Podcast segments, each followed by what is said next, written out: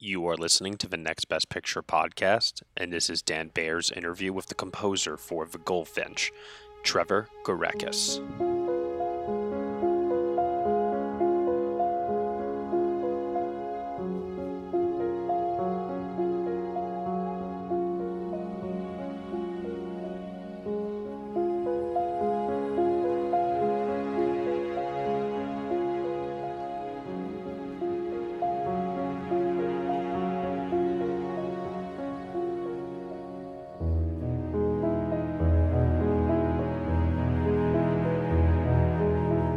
Hi, Trevor. Hello.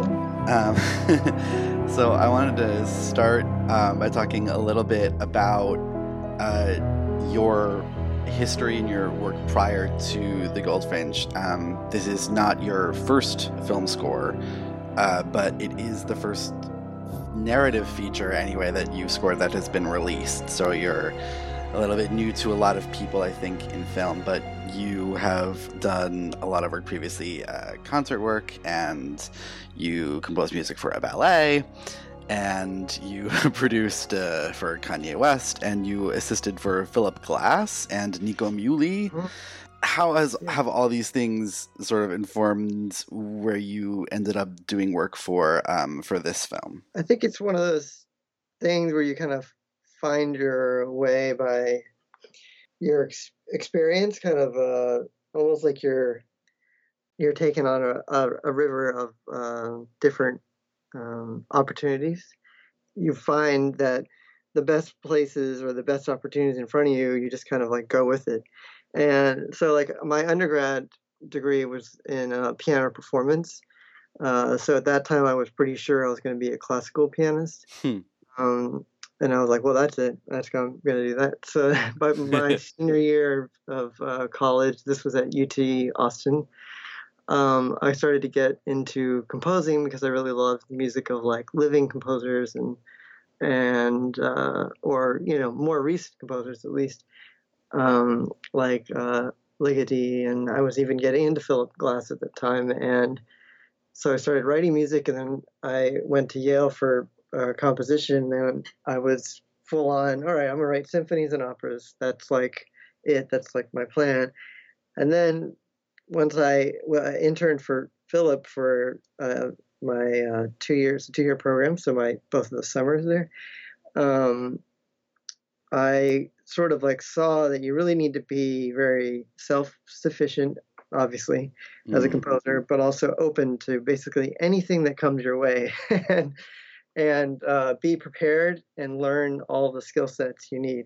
And it's not like I mean that Philip is like going to be able to pull out a hip hop beat or anything, but if someone was like, you know, Kanye West really needs like Philip to write like an arrangement for uh, something, like he'd be like, yeah, sure, why not?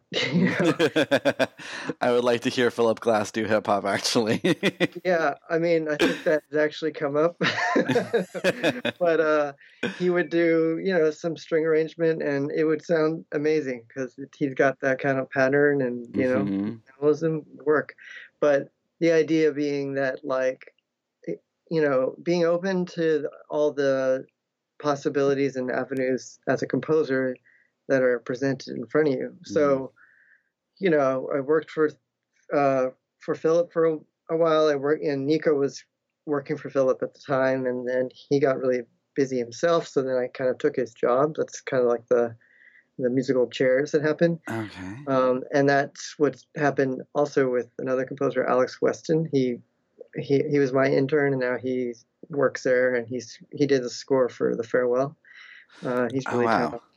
You know, I did that, and then I was actually developing or building a music company with another composer named Jay Wadley, and we were kind of he was working for Rufus Wainwright, and it was uh, on his opera, uh, and it was apprenticeship kind of world where we're like, Mm. well, how are we gonna make a living? How are we gonna figure this out? And we kind of just slowly built up opportunities off of opportunity, and then it's kind of like building each other's courage. it's like we we can do this, we can do this as a team. Yeah. Uh, we didn't like compose together, but we were just you know partners in terms of support, and um, you know things led to another thing and meeting people. And in this case, I had worked with uh, Sue Jacobs, the music supervisor, who's incredible, and she did like Big Little Lies and um, uh, Sharp Objects and just Mm. like some of the best uh, music supervision ever. And uh, I worked with her on a small independent film called Wetlands. And she's asked me many times in the past, you know, oh, you know, give it a shot at this or give it a shot at this film, and and they were all just like, you know, you try and you try and nothing happens, and that's totally cool. And this is the same kind of situation. It was, you know, and often the case is the caveat is, you know, you don't really have any credit, so right. yeah. And this was definitely the case because it was like, well, this is like a Hollywood, you know, studio film, and you don't really have a, sh- a shot at this. but like, why don't you write some music and think about the themes and the colors and the, you know, you don't have a lot of time. You have to like do this in a couple days, but one, give it a shot. And so I wrote like uh, the first piece of music, which is the first piece of music that's in a film. hmm And that's actually the first thing that I ever wrote for this. And it just connected well with John. And, uh, you know, over time, I just kept writing more music, trying to get my music into uh, earlier cuts as they were, you know, struggling to find the right music tone for the film. Um, so I was trying to fill in the gaps. I was like, not even hired the composer yet. I was just writing music, just throwing them piano music and violin Mm. music, orchestra, you know, temp stuff that they could just temp into the film because they needed some direction. And Sue was like, yeah, just keep sending stuff. so you really helped shape this movie. It sounds like before you were even hired. Oh well, I, yeah, we were all. It's funny. It was, you know, I think John, um, and I've I've said this.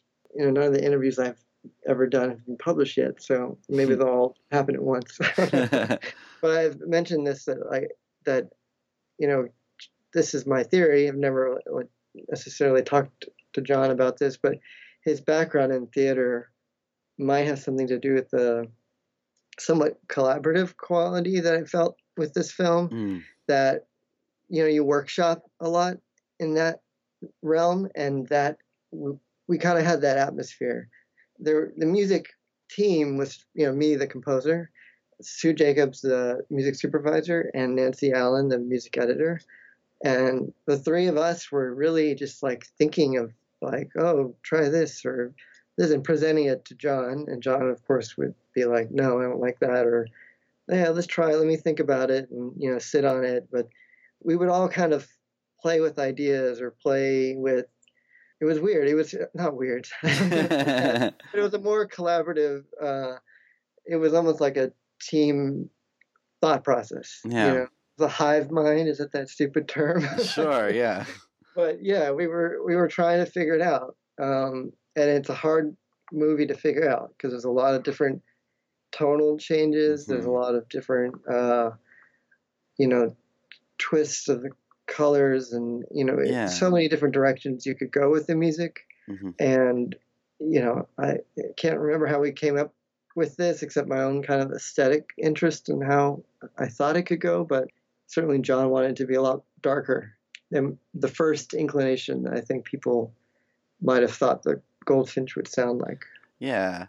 I had you read the novel before you started working on the film project at all? No, I hadn't read the novel before. I I had seen, you know, since you're you're the music is so last second, really. Uh, Mm, part of the process. Like I had seen maybe um, his cut, his director's cut, or like before a little before that. mm. And but at the, the time that I had, I you know got the, the audio book and I was like I, had, I have to like simultaneously watch this, you know, have it on my Kindle and you know like do all these things so that I can get like some of the the stylistic nature of her writing. Yeah. head at least, and then um, you know see what they're doing with uh, Roger Deakins' cinematography, which just informed a lot for me Mm. because I'm really scoring the film uh, and it's a movie. I mean, it's Yeah. not the book, and I think that's one thing that. Uh, and I like, I mean, you know, I've been trying to think about it more and more, and I've I've seen it about three times. No, I know exactly. I've seen it three times. How many times did I walk out? No. oh, no. I've seen it exactly. I've seen it three times since December because that's when I finished. Hmm. Um, that's when we all wrapped up and we were like, all right, see you in whenever. I don't know what the. Whenever it's finished. yeah, Yeah. and you know, I, you know, it's it's really different. It has different ideas, and it's different because it's not the book. And I think that is uh, an element that we even talked about when we were, you know, kind of in still in theory land.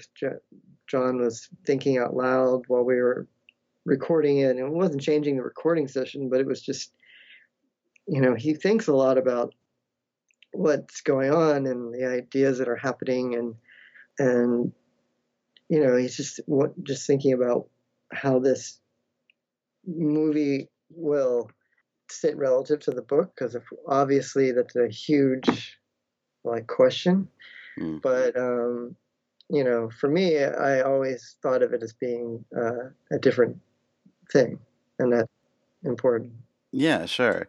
Um, you you had mentioned something that uh, actually struck me um, when I was listening to the score by itself. Um, that was like it goes a lot of different places. This plot, um, both physically, you know, there's um, Hobart and Blackwell's and the museum and the Barbour's apartment in Las Vegas and Amsterdam, and and also tonally, there's a lot of different things happening here, um, and one of the really fascinating, wonderful things about this score, I think, is that you manage to find all these different tones and all these different moments, but also um, connect them. And I think that has to do with the the interplay between the electronic and orchestral pieces of the score.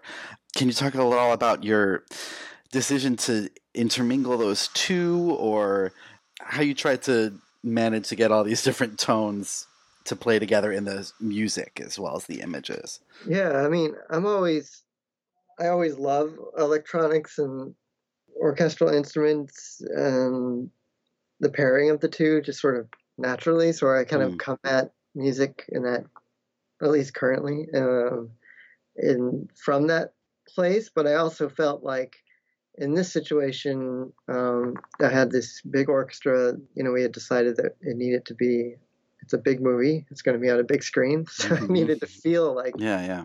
theater that was a huge state like a huge part of it it's like it needs to start like you're in a big movie and um, the electronics play this kind of um, this role of uh, to me it's it's when one when one kind of overtakes the other and then Yeah. they add certain elements of grit and energy in different parts. So like i thought thought about it about th- this way. It's like um, the three parts of theo's journey being like theo yeah in new york after the filming that music you know the electronics have like they're they're there and they're and and they're and the instrumentation it's more ambient. It's not like um, in a place where it's not like the two elements of the orchestral and the electronic elements are um, intertwined in a way yet? They haven't like grown together? Hmm and when we get to Las Vegas and that one long cue, which was like the hardest piece of music that I wrote for this this film, where he's being transported all the way from New York to the hot sand deserts of uh, Las Vegas, um, that's where the the electronics really come alive and they just pulse through and they Mhm. break out of the orchestra. And um, I wanted the world of Las Vegas to really buzz and beat and have like um, kind of a um, surreal world and foreign. Mm. Um, you know, just as he was feeling that way himself, you know, um, and then when we come back to New York again, when he's an when he's an adult, it's like the music kind of comes back to its a little bit more traditional tonality, a little bit, mm-hmm. but like we've the electronics have this new edge to them that I think I've kind of pulled across from Las Vegas. It's like I'm kind of dra- dragging them in and so those kinds of edgy edgier sounds are now part of the vernacular i mean it's obviously it gets into this thriller world which makes more sense uh, to do such a thing mm-hmm. to begin with but um, there's also you know uh, like i'm trying to to enhance that uh, engagement between those two in a very um, vivid and uh, the, instruments are playing all sorts of extended techniques and they're you know scratching their uh, violins or scratching their instrument uh, bows and their mm. strings and all sorts of like weird sounds um, even though we're in the new york world there you know yeah there is that that vegas um, moment does sort of like it's like that point in the story where there's before and after, which is one yeah. of the first things that Theo says in, in the film that everything is before and after. And before that, those electronics, they do sort of they almost mirror like the ash in the museum where it's sort of like this haze over everything. Yeah. And then in Vegas they kind of explode, right? And the music after that it's similar but it's not the same. The electronics they they play a bigger part in that. Um, yeah. And I, I really like that. There's this sort of like there's a sense of discovery uh, that I think is present in a lot of the tracks, and he's making a lot of discoveries about himself, particularly in the first part of the film. And was that something that you were conscious of when you were when you were writing it, or am I am I pulling yeah, that out of I mean, my butt? no, I mean I always like to write music that has some element of you know intrigue or interest in itself Mm. But certainly, I mean, her writing is that way too, you know? So it's like, mm. I feel like I, I was playing into those, into that world, and I felt like it was, wasn't too much, you know? It was like, there's like movies where a drone is like the best thing to do. Yeah. And this is not that kind of movie. you know, it's like, I don't feel like it's heavy handed scoring, but I could see where in another movie this kind of scoring could totally be not the right thing, of course, yeah. right? Because it's too much stuff. It's too much music, quote unquote music. There's too much right. going on. There's too much this, too much, you know. And so it's it's doing a lot. There's a lot of things that are that are internalized, probably, you know, that like we can see in in the cinematography. We can you know that I'm kind of pulling out in the music. You know, yes. there's a lot of people doing a lot of work trying to, trying to you know see what's going on that's not said, mm-hmm. and that's the difficulty of making this movie in the first place because of yeah. the um, the quiet nature of people not talking. yeah, definitely. There's a lot of not talking that happens in this movie. I will say, like, I think that um, that for me was one of the things that really resonated about the score. I felt like it was doing um, not that not that everyone else in the involved in working on the film was not doing this, but I feel like the score was really doing a lot of heavy lifting in terms of letting us inside these characters and letting us feel what was going on in this moment and not in in a heavy-handed way. Yeah and that's you know some people look at that and they think that that's a problem.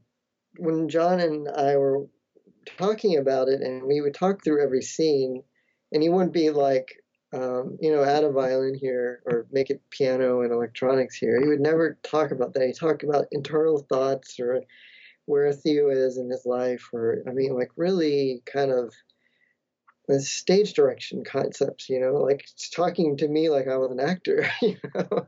Hmm. And then so when the music's doing a lot of heavy lift you know, doing a lot. Like, so what? like, is there a problem here? I don't understand. yeah. You know, you're like, it's like a criticism to, uh, to the, to, you know the the air the the actors are you know Theo is a a fucking drugged out, you know? right? So like, what do you want him to do?